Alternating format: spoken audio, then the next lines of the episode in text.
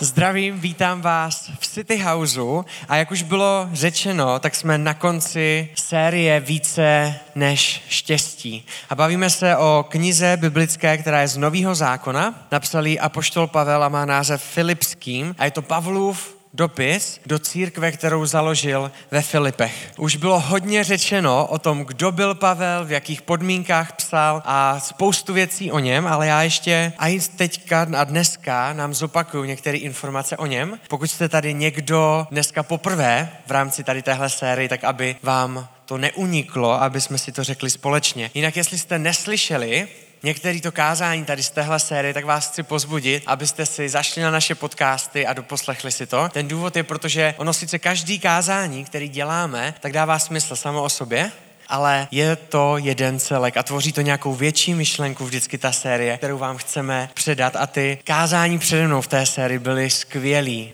a určitě se máte na co těšit, pokud to budete ještě poslouchat zpětně. Dneska jsme ve čtvrté kapitole, pár informací o Pavlovi. Pavel je historicky, je to jeden z největších evangelizátorů. Založil strašně moc církví, se strašně moc lidma mluvil o Pánu Bohu, ale ne vždycky byl takovej. Když byl mladší, tak pronásledoval církev a zatýkal křesťany. A byl proti křesťanství do té doby, než se setkává s Ježíšem osobně. A najednou se změní a stává se z něho úplně jiný člověk. Víte, někdy si můžeme myslet, že Pán Bůh je nějaká formulka pro slabý lidi a často to slýcháváme v České republice, že kostel to je pro ty slabý lidi, kteří už neví, co v životě, nikoho nemají, kdo by jim pomohl, tak si prostě tady dají Bibli placebo a chodí jednou v neděli do kostela, aby se cítili dobře. Pán Bůh není formulka, Pán Bůh je život, který dává obrovskou změnu do života. A na Pavlovi to jde strašně černobíle vidět, protože on se změnil úplně o 180 stupňů. Z člověka, který byl proti křesťanství a chtěli zatýkat, souhlasil s tím, aby prostě všichni byli pryč, tak najednou se z něho stává člověk, který chce co nejvíc lidem říct o Bohu, aby co nejvíc lidí bylo křesťanama. Sám říká, pro Žida jsem Židem, pro Řeka jsem Řekem a pro kohokoliv jsem čímkoliv, aby aspoň někteří poznali Ježíše Krista. Najednou je úplně jiný. Pán Ježíš dává změnu pozitivní do života. Není to prázdná formulka a nějaká nauka. Kde se Apoštol Pavel, když píše tenhle dopis, nachází? Apoštol Pavel neměl úplně nejružovější život, a často křesťanský život není ten nejjednodušší. Mám strašně rád jednu větu, která říká, že jako křesťani neděláme to, co je lehký a špatný, ale děláme to, co je těžký a správný. A někdy je těžký udělat správnou věc. A pošto Pavel proto, kým byl a proto na jakých hodnotách stál, tak se dostává do vězení, z kterého píše tady tenhle dopis do Filip. Neví, jestli se ho tam dostane, a je v šílených podmínkách a místo toho, aby si stěžoval, tak pozbuzuje všechny kolem sebe a posílá dopisy o radosti. A poštol Pavel tady v tyhle kapitoly píše pro lidi, kteří už jsou věřící, už to píše pro lidi, kteří se rozhodli pro Pána Ježíše, ale to neznamená, že tady tenhle dopis by neměl mluvit k těm, kteří ho neznají. Myslím, že naopak. Je to skvělé pozvání, jak už říkala Hanka minule, je to skvělé pozvání do toho, aby jsme se koukli, co to vlastně znamená zblízka. Život s Pánem Bohem, v jakých oblastích. My se nekoukneme na všechno, ale koukneme se na skvělou část, kterou nám apoštol Pavel předává. Tak to na úvod a jdeme na to. Filipským 4.1. Jestli chcete, můžete si se mnou číst, já tam mám použitý dva překlady, mezi kterými přeskakuji. A začínáme tím prvním veršem. A poštol Pavel tam píše tohle. Jak vás miluji, jak po vás toužím, bratři moji. Jste mou radostí a korunou. A pak otvírá tu kapitolu a říká, tak to tedy stůjte v pánu milovaní. A poštol Pavel už tou první větou ukazuje strašně moc o jeho postoji. Víte, Pavel hned na začátku ukazuje jeho motivaci, proč píše ty věci.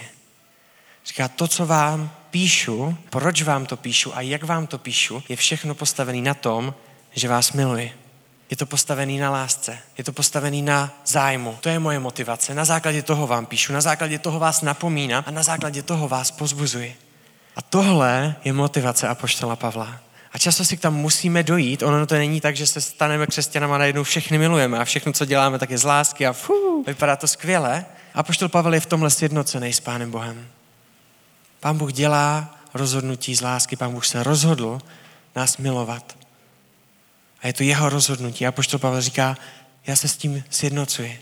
Já vás miluji a na základě toho vám všechno píšu. Celá ta čtvrtá kapitola, od které se teďka budete bavit, i na základě toho, že vás miluju. Cokoliv tam píšu. Jaké jsou naše důvody, s kterými děláme věci? Jaký jsou naše důvody, s kterými se bavíme? Co je to proč v nás? Proč se bavíme s někým, s nějakým člověkem? Jsme jenom vypočítaví a chceme, aby nás někam dostali, protože je někde dál jak my? Proč sloužíme v církvi? Chceme být vidět? A nebo to děláme z lásky? Víte, Pán Bůh se nikdy na prvním místě nedívá na to všechno, co děláme, ale kouká se na to, proč věci děláme. A je důležité, jaká je naše motivace v těch věcech. A pošto Pavel to všem na začátku připomíná. Je to z lásky. Jaký je tvůj důvod? A to je první otázka, kterou bych chtěla, aby jsme si položili někdy. Někdy to je těžký se ptát otázky sami na sebe, někdy bychom se radši nechali víc v pohodě a řekli by si, hele, dej mě radši nějaký pozbuzení a já půjdu. Ale často konfrontace nás dostane dál jak pozbuzení. A poštol Pavel potom pokračuje a v celé té kapitoli mluví spíš tak konkrétně k celé té církvi, ale další dva verše se týkají jenom tří lidí z té církve. A píše tam tady tohle. Eudie a Syntyche, což jsou ženská jména, moc vás prosím, smířte se zase a nehádejte se. Jste přece křesťanky. Pak přichází další jméno a říká Sizigu, tebe prosím, pomoz jim v tom. Vždyť obě byly mými platnými pomocnicemi při šíření Kristova poselství spolu s Klementem i s ostatními, které pán zapsal do knihy života je strašně zajímavý, co Pavel, a tak zajímavý jsou ty jména, to je první věc, a pak je strašně zajímavý, co Pavel nezmiňuje tady v těchto dvou verších. Víte, my kdybychom to možná psali, kdybychom se na to koukali svým pohledem, tak bychom asi napsali, hele, Eodie a Syntyche, domluvte se, kdo z vás za to může a ten, který za to může, tak ať se jde omluvit. Jestli za to můžete obě dvě, tak Sizugu pomož jim, kdo má víc procent. A ten ať přijde. Tohle často říká naše ego, tohle často říkají naše emoce. Takhle často přemýšlíme, většinou to neřekneme nahlas, ale všichni si to myslíme. Já přece můžu sedět. Protože za to může Syntyché. To ona. Já přece můžu sedět. Ale apoštol Pavel když to píše, tak říká, mě to je úplně jedno, kdo za to může. Já to tam ani nebudu zmiňovat, protože to vůbec není důležitý. A boží srdce se o to nezajímá. Pán Bůh nikdy není ten, který přichází do hádek, tak, co kdo řekl. Pán Bůh vždycky bude ten, pojďte se usmířit, pojďte být v jednotě. Ať je mezi váma láska, protože na základě toho ostatní poznají, že jsem s váma. Na základě toho to bude jiný. Když přijdou do církve, tak ať to není, jo, čau, já jsem Čenza, já se bavím tady s touhle skupinou, víš, co sedí tady nalevo, tam s těma se moc nebavím, ale jsou taky fajn. Ne, ať jsme všichni sjednocení. A možná je to výzva pro někoho z nás, kteří víme, že za to sice může syn Tyché, ale Pána Boha to nezajímá, kdo za to může. Pána Boha bolí srdce za to, aby jsme byli v jednotě. Pán Bůh nechce, aby jsme se hádali mezi sebou. Pán Bůh chce, aby jsme bojovali společně spolu. Pán Bůh říká, víš co, ty buď ten, který tam půjde. A možná se vás to netýká, možná nemáte nikoho v životě, který by vás napadl, že byste se mu potřebovali omluvit nebo si přijít pro odpuštění, protože vám ublížila, nějak to otevřít a vyřešit to a posunout se dál. A jestli to tak máte, tak vám závidím a je to skvělý a užívejte si váš život. Ale a poštol Pavel říká, že ani pro nás, kteří to mají vyřešený, tahle oblast nekončí, protože tady přichází Sizigu a všechno nám kazí. A říká Sizigu, to se to vůbec netýká. Ale stejně buď člověkem, který jim pomůže, protože to vidíš. Jestli to vidíš, tak se tě to týká. Jestli to vidíš, tak máš být člověkem, který jde a pomáhá z lásky, ne který se na to kouká a říká, jo, jo, jo, oni se už hádají tady pomalu šest měsíců. Nebuď ten, který přijde a bude si jednocovat lidi, a i když se tě to netýká, když vidíš, že to v tom mají problém. Buď ten, který přijde za někým a pozbuď ho, aby se šel někomu omluvit. A poštol Pavel nás tam nevynechává, i když máme všechno vyřešené. To je taková první část a první výzvy té kapitoly, pak apoštol Pavel mluví už trošičku o něčem jiným, ale mně se to strašně líbí, že to tam zmiňuje a že se zajímá i konkrétně o konkrétní malé věci v té církvi. A chci vám dát výzvu už hnedka na začátek pro ty z vás, kteří se to týkalo. Jestli máte někoho a mezi tím člověkem a váma je něco, co je špatně, tak si to pojďte urovnat. Nenechávejte to tam. A jestli jste někdo, kdo to vidí a ví o něčem, pojďte pozbudit ty lidi, ať si to vyřeší. Nebuďte jenom ti, kteří nahlíží a vo všem ví, ale buďte ty, kteří nahlíží a jednají a pomáhají. A poštol Pavel potom pokračuje trošičku jiným tématem tady v téhle kapitole a my se na to koukneme a to je ve verších 4 až 7. A jsou to pozitivní verše, které se někdy těžko udělají. Je tam napsané tady tohle. Radujte se v pánu vždycky. Znovu říkám, radujte se. Všichni lidé, ať znají vaši vlídnost. V jiných překladech je laskavost, lásku. Pán je blízko. O nic nemějte starost, ale za všechno se modlete, o své potřeby proste s děčností Boha a boží pokoj přesahující všechno chápání bude střežit vaše srdce i mysl v Kristu Ježíši. To, co tam říká poštol Pavel na začátku, tak říká, ať vás lidi znají pro vaši vlídnost, laskavost nebo lásku v některých překladech. Ať vás lidi znají pro vaši motivaci. Ať vás lidi znají pro to, jaký máte motivy. Víte, to se nepozná, že ne, nikdo z nás nepřijde, víš, jdu z lásky tě pozdravit, čau, vítej v City House. Se pozná časem, tím, jak jednáme s lidmi, tak až časem to poznají. Nikdo v nás netroubí, s jakýma emocema děláme věci. Lidi to časem poznají. A pošlo Pavel říká, ať jste známí tady pro tohle. A věc, která vám k tomu bude pomáhat, je to, že se budete radovat v Kristu vždycky. Vaše starosti mu budete předávat a pak tam mluví o božím pokoji. A my se vrátíme ještě tady k tomuhle, ale na začátku si řekneme, o jakým pokoji mluví. Protože tam není o pokoji, ale o božím pokoji a ten je jiný než lidský. A mně se strašně líbí to někdy ukazovat na příbězích, tak vám to ukážu na Davidovi a Goliáše, který není zapsaný v téhle kapitole, ale je to na něm strašně pěkně vidět. Protože David, a většin, věřím, že většina to znáte, krátký připomenutí, David přišel se svačinou ke svým bráchům, ještě nebyl v armádě a izraelská armáda, jeho národ, byli ve válce proti Filištínům a stojí tam obr. Goliáš, který má 2 metry 97,5 cm, převedeno na naše jednotky, a směje se jim a vysmívá se jim. A David tam přichází a říká, že ho jde zničit. A všichni mají strach a David má pokoj, který nikomu nedává smysl.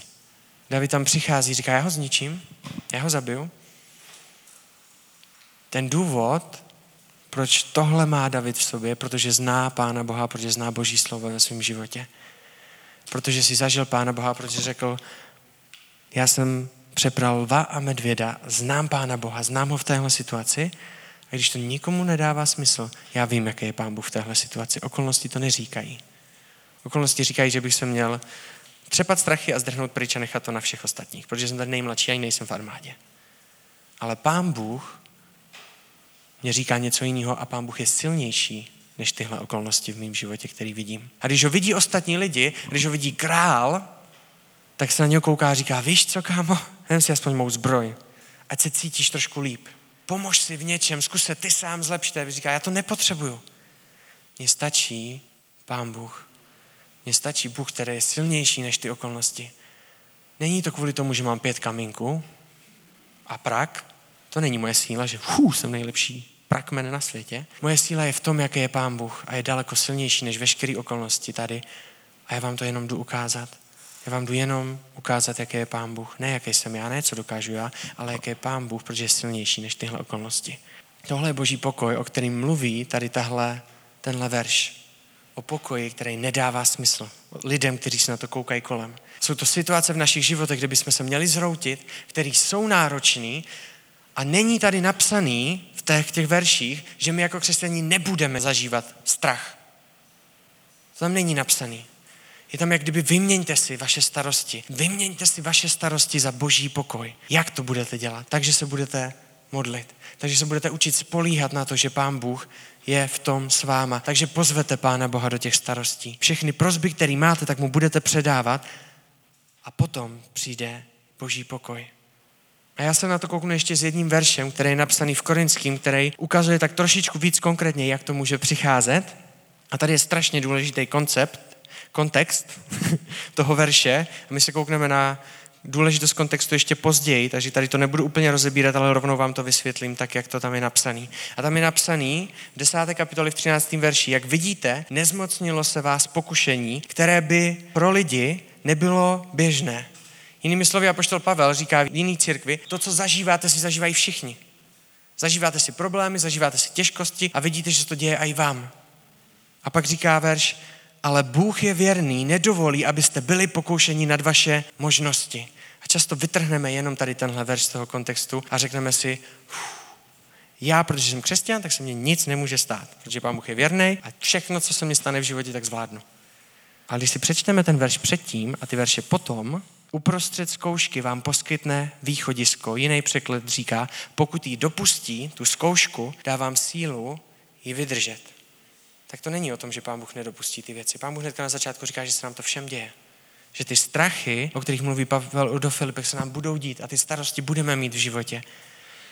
Ale když přinášíme na modlitbě ty věci Pánu Bohu, tak se to mění a Pán Bůh nám dává východisko a nebo nám dává sílu na to, aby jsme to zvládli, aby jsme tím prošli. Ne, že se nám to vyhne, ale máme sílu a pokoj, který nám dává to projít. Tohle je to, co nám Pán Ježíš nabízí. A já vám chci ukázat jednu věc, která se mně stala, nám s Lizy. A když jsme předtím, než se založil City House, tak jsme odletali sloužit do Ameriky a všechno nám vyšlo. Bylo to paráda prostě, jo. Domluvili jsme to, domluvili jsme, že nám končí pronájem, všechno šlo úplně jak má. Všechno bylo skvělé, dokonce nám řekli, že nám zaplatí letenky, zaplatili nám letenky. Vyšli nám obou dvou turistický víza, takže jsme tam mohli být díl jak tři měsíce a mohli jsme tam být půl roku, což bylo skvělé a chtěli jsme to a letěli jsme tím letem a já říkám, o, já se tam tak těším prostě. A Lizzy mě říká, no já nevím, Říkám, co, ty se tam netěšíš? Ne, ne, ne, já jenom nechci mě, jakože říká, že jako, jak, jak už tam budeme všechno dělat, ale my tam ještě nejsme. Ještě letíme, ještě nám furt můžou vrátit zpátky. A já, muž víry, jsem říkal, Lizy, všechno šlo tak hladce. A přece víš, že prostě Pán Bůh nás tam chce. On nám zařídil úplně všechno, to bude v pohodě, já se na to strašně na všechno těším, to bude skvělý. A Lizy, já, já nevím. A já jsem si cítil, jako jo, já tady mám víru. Až do té doby, než jsme přistáli v Americe na letišti, procházeli jsme kontrolou, odpověděli jsme na všechny otázky a najednou ten borec, který nás měl pustit do Ameriky, do služby, tak nám řekl, počkejte chvilku, můžete si prosím tamhle bokem sednout? A já jsem si říkal, co se děje? Sedli jsme si tam a poslali tam ještě jednu rodinu z Arábie za náma. A já jsem tam seděl a říkám, ty vako, to není možný. Říkám, jo, tak se nás prostě na něco zeptají, nebo něco našli v kufru, to bude v pohodě. A oni přišli a začali se ptát na otázky. Co chcete dělat v Americe? Tak jsem říkal, no, my jsme jednou skloužit do církve. Proč sem, chce, proč sem jdete? Říkám, no, protože jako ještě nejsme těhotní. Vy jste těhotní? Říkám, ne, protože nejsme těhotní. A všechno, co jsem říkal, tak převraceli až jsem pochopil velice rychle, že nás tam nechtějí pustit. A sedli jsme si pryč a řekli, že zase máme čekat. Tak jsme tam seděli, byli jsme tam celkem jsme tam byli asi přes tři hodiny, kolem tří hodin jsme tam seděli. A oni najednou přišli a řekl, dejte mě svůj iPad, elektroniku a hesla. A já jsem nevěděl, že to nemůže ze zákona, tak jsem mu to všechno dal. A věděl jsem celou dobu, jaká je moje poslední zpráva na Messengeru. Moje poslední zpráva na Messengeru byla s vedoucím, té církve, ke kterému jsem měl pracovat. A byla tam napsaná částka finanční, kterou mě budou posílat každý měsíc. A já jsem měl turistický víza a tohle bylo domluvené jako dar. On to takhle může církev udělat a je to legální, ale tam nikdy nebylo napsané, že to bude dar nebo něco takového. Tam bylo napsané, to, co budeš dostávat každý měsíc, tak je tohle. A v ten moment jsem si říkal, tak a jedem domů. Konec. Až sem nás pán Bůh dovedl a jedem domů. To je fakt skvělý. Muž víry a Lizzy vedle mě ve stejný moment říká, kámo, ty jsi nečetl po Filipským čtyři? Za všechno se modlejte a veškeré své prosby dávejte Pánu Bohu. A říká, pojďme se modlit za tady tohle. A já, muž víry, jsem mi řekl, můžeš se modlit? Já jsem neměl v sobě ani tu chuť se modlit. Já jsem byl zklamaný Pánem Bohem. Já jsem tak moc znal tu realitu toho, nejhorší bylo poslouchat jejich rozhovory, protože během toho, co se Lizi modlila, tak já jsem slyšel, jak nám hledají letenku zpátky do České republiky. A říkali, no budou muset počkat, nejbližší let a já jsem byl úplně hotový. Říkám, tak konec. Ale Lizi se domodlila a já jsem stál na svým strachu a Lizi stála na Pánu Bohu a řekla mě jednu jedinou větu a řekla mě, Čenzo, já věřím, že nás tam Pán Bůh dostane a já to vím. V ten moment mě to uklidnilo. Ale nebyl jsem to já, kdo jsem byl muž víry. Byla to Lizy, kdo si vzpomněl na tady tyhle verše. A byl to pán Bůh, který řekl, vy tam půjdete. I když okolnosti vypadají úplně jinak ve vašem životě, já vás tam dovedu. Asi za pět minut přišel borec, položil telefon od ucha a říká, proč jste mě neřekl, že budete sloužit v církvi? Já jsem mu říkal, já jsem vám to chtěl říct, ale vy jste mě nenechal. On mi říká, pojďte, vemte si to a jdete. Já říkám, cože? A zavolal mu ten vedoucí a celou situaci mu vysvětlil během toho, co já jsem se tam třepal, ale si stála pevně. A procházeli jsme a já ještě z posledního strachu, který jsem v sobě měl, Lizy mě říká, to bude skvělý, jedeme. A já jsem jí na to odpověděl v naprosté vážnosti, jak jsem to myslel. A říkám, dokud nebudu u Toma a u Shirley, tak se neraduju.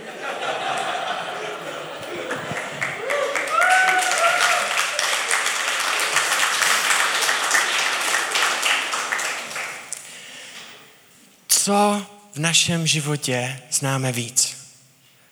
Známe líp naše starosti, které si zažíváme, Známe víc všechny scénáře, které se nám můžou v životě stát, tady v téhle oblasti, v, téhle, tomhle problému, který řešíme, a nebo známe boží pravdy.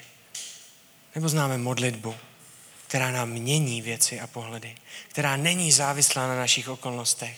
Známe Pána Boha nebo naše problémy. Víte, ať chceme nebo nechceme, ať jsme jak duchovní chceme, tak vždycky dojdeme do situací, kdy se prostě víc spolehneme na strach. Kdy se prostě víc spolíháme na naše problémy v životě, víc jak na Pána Boha. A poštol Pavel nám říká, nedělejte to. Radujte se v tom, že Pán Bůh vám dá východisko. A když to dopustí, tak vám dá sílu, abyste tím prošli. Když se vám stane něco těžkého, Pán Bůh vám dá sílu na to, aby vás to nezhodilo. Ne, že to od vás vezme pryč, ale dá vám sílu tím projít. Nepřipomínejte si strach, to dělají všichni. Připomínejte si boží pravdu jako David a jako Lizy. Nebuďte jako Čenza, kteří mají víru jenom, když jsou dobré okolnosti. Tak fů, pán Bůh je tak skvělý. Pak přijde něco těžkého, že ani nemám sílu se modlit. Někdy takový jsme. Pojďme si vzpomenout tady těmahle veršama a tímhle příběhem na to, že to jde jinak a jde to cestou, kterou pro nás má pán Bůh. A poštol Pavel hnedka v tom dalším jak pokračuje v těch verších, tak mluví o tom způsobu, jak to dělat. Jak se to dá udělat, protože ono je to těžký někdy. Ono je to někdy těžký se spolehnout na něco, když v okolnosti kolem nás řvou něco jiného. On tam píše závěrem, bratři, strašně vtipný, že tam je napsaný závěrem a přitom to je začátek kapitoly, jde vidět, že apoštol Pavel byl kazatel. Každopádně píše závěrem, bratři, cokoliv je pravdivé, ušlechtilé, spravedlivé, čisté, milé, cokoliv má dobrou pověst, je-li nějaká ctnost a nějaká chvála, o tom přemýšlejte čemu jste se naučili a přijali, co jste slyšeli a viděli na mě, to dělejte a Bůh pokoje bude s vámi. To, co nám říká Apoštol Pavel, tak se nás ptá jednoduchou otázku, nad čím v životě přemýšlíš. Čím plníš svou mysl? Může to být Netflix, můžou to být negativní zprávy, můžou to být změna roušek každý den, může to být cokoliv, a nebo to může být cokoliv z tohohle seznamu. Cokoliv, co je pravdivé, ušlechtilé, spravedlivé, čisté, milé, cokoliv má dobrou pověst. Jinými slovy, Plníš svůj život věcma, které jsou boží pravdy? Plníš svou mysl tím, co Pán Bůh o tobě říká? Plníš svou mysl tím, co jsi zažil s Pánem Bohem, čím jsi prošel s Pánem Bohem? Protože když to budeš dělat a přijde Goliáš, tak nebudeš přemýšlet, jestli máš odejít nebo neodejít. Ale budeš vědět, že to není tak velký, jak se to zdá. Protože jsi zažil jiné věci, protože si pamatuješ jiné věci, protože si znáš moje pravdy a ne tvoje problémy. Protože si připomínáš, kdo seš ve mně a ne, co dokážeš ty. Čím plníš svou mysl? Na co se spolíháš? Na tvoje starosti a když něco přijde, tak rychle utíkáš ke mně a listuješ si Bibli a otevíráš to. Tenhle verš ne, ten není dost dobrý. A pak to všechno hledáš? Nebo tak funguješ, protože chceš vědět, kým seš, nad čím přemýšlíš, když usínáš? Je to o tom, aby se to, co se děje v Bělorusku, jednou nedělo tady a máš toho strach? Nebo se modlíš a bojuješ za Bělorusku pro to, jaký jsem Bůh? Nad čem přemýšlí tvoje mysl? Na čem stojíš? Když budeš přemýšlet nad božíma věcma, tak budeš reagovat jinak. Chceš vědět, jak to dělat? Přemýšlej nad tím, nad čím přemýšlím já. Hanka to říkala ve třetí kapitole, kde poštol Pavel říká, splňoval jsem všechno, byl jsem nejlepší z nejlepších a to všechno, mám všechno vzdělání a to všechno považuji za lejna z porovnání s Kristem, z porovnání s tím, co o mě řekl Bůh, z porovnání vztahu s Bohem. Tímhle si neplním hlavu. Plním si hlavu Kristem. Co je silnější v naší mysli? Máme vytrénovanou mysl tím, že víme, kdo je Pán Bůh, nebo máme vytrénovanou mysl tím, kolik problémů kolem nás vidíme? Teďka se koukneme na jeden verš v Bibli, ještě tam nedávejte, který je špatně vykládaný, asi nejvíc na celém světě, zvlášť v Americe, protože je vytrhnutý z kontextu. Koukneme se na to, jak ho můžou někteří lidi vykládat. A v Bibli můžete najít opravdu všechno. Když se koukneme na Filipským čtvrtou kapitoli 13. verš Ačko, což znamená vždycky první část toho veršu, tak tam je napsaný všechno mohu. To, je, to zní perfektně. Všechno mohu, to mě stačí, našel jsem to v Bibli. Čau musíme se koukat na věci, které jsou okolo. A někteří lidi se koukají jenom na samostatný verš, bez těch veršů, které jsou před ním a jsou za ním. A nejčastěji je špatně vykládaný tady tenhle verš, je to Filipským 4.13, celý verš, je tam napsaný všechno mohu v Kristu, který mě posiluje. Když se kouknete za mě, tak tam vidíte sportovce. A tenhle verš je často používaný do situací, kdy se mám špatně. Když je nějaká zkouška přede mnou, tak všechno mohu v Kristu, který mi dává sílu. Ono to není špatná myšlenka, ale ten verš mluví úplně o něčem jiným. Ten verš, jak je vykládaný tady, tak je vykládaný Duna boxerský zápas. On není vidět, ale na kratěsích máte ale Filipským 4.13. Všechno mohu, já všechny porazím. Proč? Protože to mohu v Kristu. Pán Bůh mě dá jakýkoliv vítězství. Když jdete na zkoušku a chcete někoho pozbudit, a který se na to neučil na ten zkoušku, což je většina z nás, takže tam přijdete a vy mu posilujete Filipským 4.13.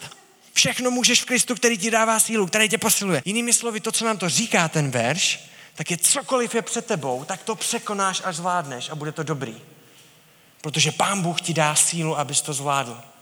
A když si přečteme ty verše, které jsou kolem, tak to mluví úplně o opaku. Filipským 10 až 13. Udělalo mi v pánu velikou radost, že váš zájem o mě konečně znovu vzklíčil. Zájem jste měli už dříve, ale chyběla příležitost. Tam začíná takovou děkovnou větu Pavel, které pokračuje a pak říká tohle. Neříkám to proto, že bych trpěl nedostatkem. Naučil jsem se totiž být za všech okolností spokojen. Umím se spokojit, umím se uskromnit a umím užívat hojnosti. Do všeho jsem v každém ohledu zasvěcen. Byl jsem sytý i hladový, měl jsem nadbytek i nedostatek. Všechno mohu v Kristu, který mě posiluje. To, o čem tenhle verš reálně mluví, tak je opak toho, jak ho většina lidí používá. Říká, i když si projdeš tím nejtěžším ve svém životě, tak to zvládneš a můžeš v Kristu, který tě posiluje. Tenhle verš, poštol Pavel říká, vším, čím jsem si prošel, a tady je krátký seznam. A poštol Pavel to v některých částech Bible vyjmenován. Říká, byl jsem tolikrát a tolikrát bičovaný, byl jsem tolikrát kamenovaný, tolikrát zmácený. Všechno, čím jsem si prošel, tak mohu v Kristu, který mě posiluje. Ten verš mluví úplně o opaku. Nemluví o vítězství, který je přede mnou a který zvládnu, protože Pán Bůh je se mnou, i když to je pravda někdy. Ale apoštol Pavel říká, ne, všechno špatné, co se mě kdy v životě stalo, všude, kde jsem trpěl, všude, kde to bylo těžké, to všechno můžu. Víš v kom? V Kristu, který mě posiluje. Protože korinským, první korinským 10.13, Pán Bůh mě dá síly, abych obstál. Pán Bůh je ten, který mě posiluje, když to je těžký. Pán Bůh je ten, který mě řekne, že to zvládnu a dá mě sílu, abych to zvládnul. Všechno mohu v Kristu, který mě posiluje. Mluví to úplně o něčem jiném, ten verš. Ten verš říká, že když mám těžký čas s Pánem Bohem aj, když mám těžký čas v životě, tak v Kristu to zvládnu. Tohle je Kristus v mém životě. To je důvod, proč Pavel píše radostně z vězení. A jde to na něm vidět, jak na málo kým z nás, jenom když přijdeme tady a ve vězení nejsme. A proč to Pavel říká, já to zvládám. Chci, abyste věděli, že vám to neříkám kvůli tomu, abyste mi dali víc, chci vám jenom poděkovat. Chci vám říct, že nemám nedostatek. To, v čem jsem, zvládám a všechno mohu v Kristu, který mě dává sílu a posiluje.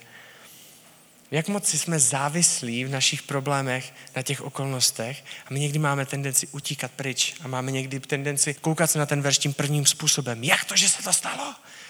Jak to, že to pán Bůh dopustil, že se mně děje něco těžkého v životě?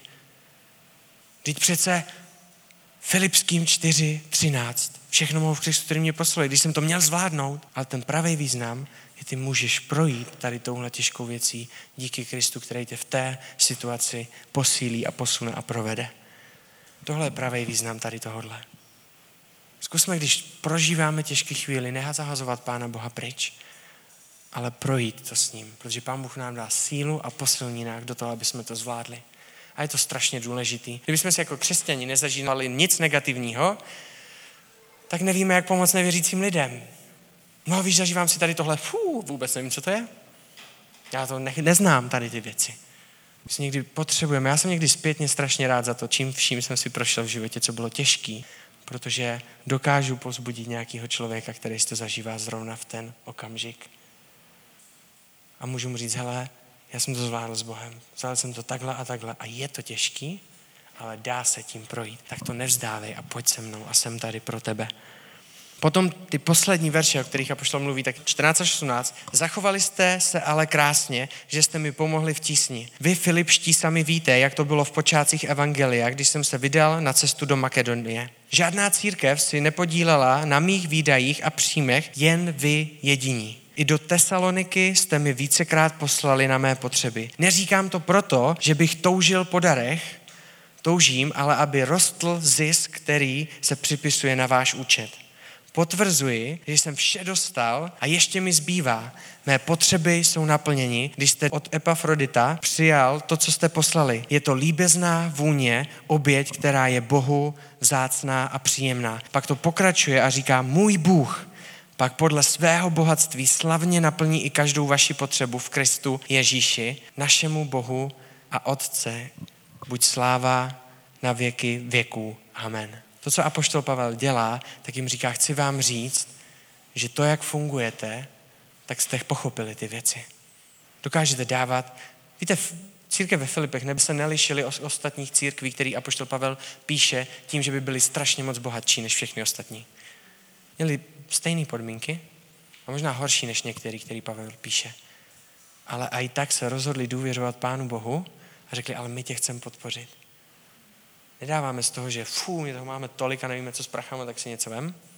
Ne, nám se líbí, co děláš a chceme přispět na službu, kterou děláš. Tady to máš. Je to pro nás krok víry. Nevíme, jak to budeme mít my. A poštol Pavel říká, jsem rád za to, že se nespolíháte na okolnosti, jak jsem o tom mluvil, ale že se spolíháte na hospodina. A víte co? Bůh, který ho znám, ať vám bohatě odplatí. Jinými slovy, Matouš 6.33, co říká Pán Ježíš, hledejte nejprve Boží království a jeho spravedlnost a toto vše vám bude přidáno. Nezajímejte se prvně o svý okolnosti a o tom všechno, co je kolem vás. Zkuste se odprostit o tohohle, přijít do mýho pokoje a zajímat se o moje srdce a tam dávat. A tam to dávat dál. A já se potom postarám o vás. Nekoukejte se na okolnosti, koukejte se na mě tak jako apoštol Pavel a tak jako církev ve Filipech, které to apoštol Pavel říká. A na konci apoštol Pavel zakončuje jednou strašně důležitou větou. Pozdravujte ode mě všechny křesťany u vás, taky od těch, kteří tu bydlí se mnou, vás mám pozdravovat. I ostatní zdejší křesťané, zvlášť ti, co slouží v císařském paláci, vzkazují pozdrav. Jinými slovy, pořád jsme v doteku, oni všichni o vás ví, já jim o vás vykládám, pozdravuju vás a tohle chci, abyste věděli. A pak říká tu nejdůležitější věc, tady, kterou skončí tady tu celou knihu, celý ten dopis a říká, přejeme vám všem milost Ježíše Krista, našeho pána. A můžete to jako fráze, ale je to strašně hluboký. A poštol Pavel je tam celou dobu říká, jak a co mají dělat, co je správný, jak přemýšlet, na co se spolíhat. A na konci to zakončí tím, že říká, k tomu všemu potřebujete milost, která je od Pána Boha. Já vím, jaký to je. Já vím, jaký to je těžký. Sám víte, jaký jsem napsal dopisy předtím. Chci dělat dobro, ale činím zlo. Já vím, že já sám to nezvládnu, proto vám říkám, že do všeho tohohle, co jste slyšeli, potřebujeme boží milost, která nám dá sílu na to, to i dělat. Protože ze svých sil, až když si řeknete, tak teďka to budu dělat takhle a v tom příběhu na tom letišti tak nebudu jako Čenza, který se ani nechtěl modlit, ale budu vždycky jako Lizy. Ne, to nejde si říct. To, co si potřebujeme říct, je, že se přestávám spolíhat na sebe a začínám se spolíhat na boží milost, která mě tam může dovést. Já se chci na nás, na závěr, pomodlit. Pane Ježíši, děkuji ti za to, že jsi nám ukázal, že jednáš skrze lásku. A chci tě prosit tak, jako to dělal apoštol Pavel, aby i my jsme si mohli sjednocovat naše motivy, proč děláme věci. Aby jsme to nedělali z vypočítavosti, ale aby jsme to dělali na základě lásky a zájmu o lidi. Aby to byla naše motivace, protože na tomhle úrovni, na týmhle levelu ty se na nás koukáš. Chci prosit za to, jestli máme cokoliv proti někomu kolem nás, tak aby jsme se sjednotili, pane. Aby jsme přestali počítat viny tak, jak jsi to ty udělal pro nás. Aby jsme dali lidem kolem nás milost a zblížení. Jestli vidíme někoho, koho se to týká dlouho s tím nedělají nic, tak aby jsme byli lidmi, kteří se na to nekoukají, ale kteří pomáhají. Chci prosit za to, aby když přichází těžký momenty do našich životů, tak aby jsme neznali silně naše problémy, ale aby jsme silně znali tvou pravdu. Aby jsme se dokázali postavit na tvoje slovo a tvůj pokoj, který přesahuje naše chápání, aby přišel do našich situací. A buď nám dej východisko ze situací, anebo nám dej sílu, aby jsme tím prošli, protože v tobě můžeme všechno. Amen.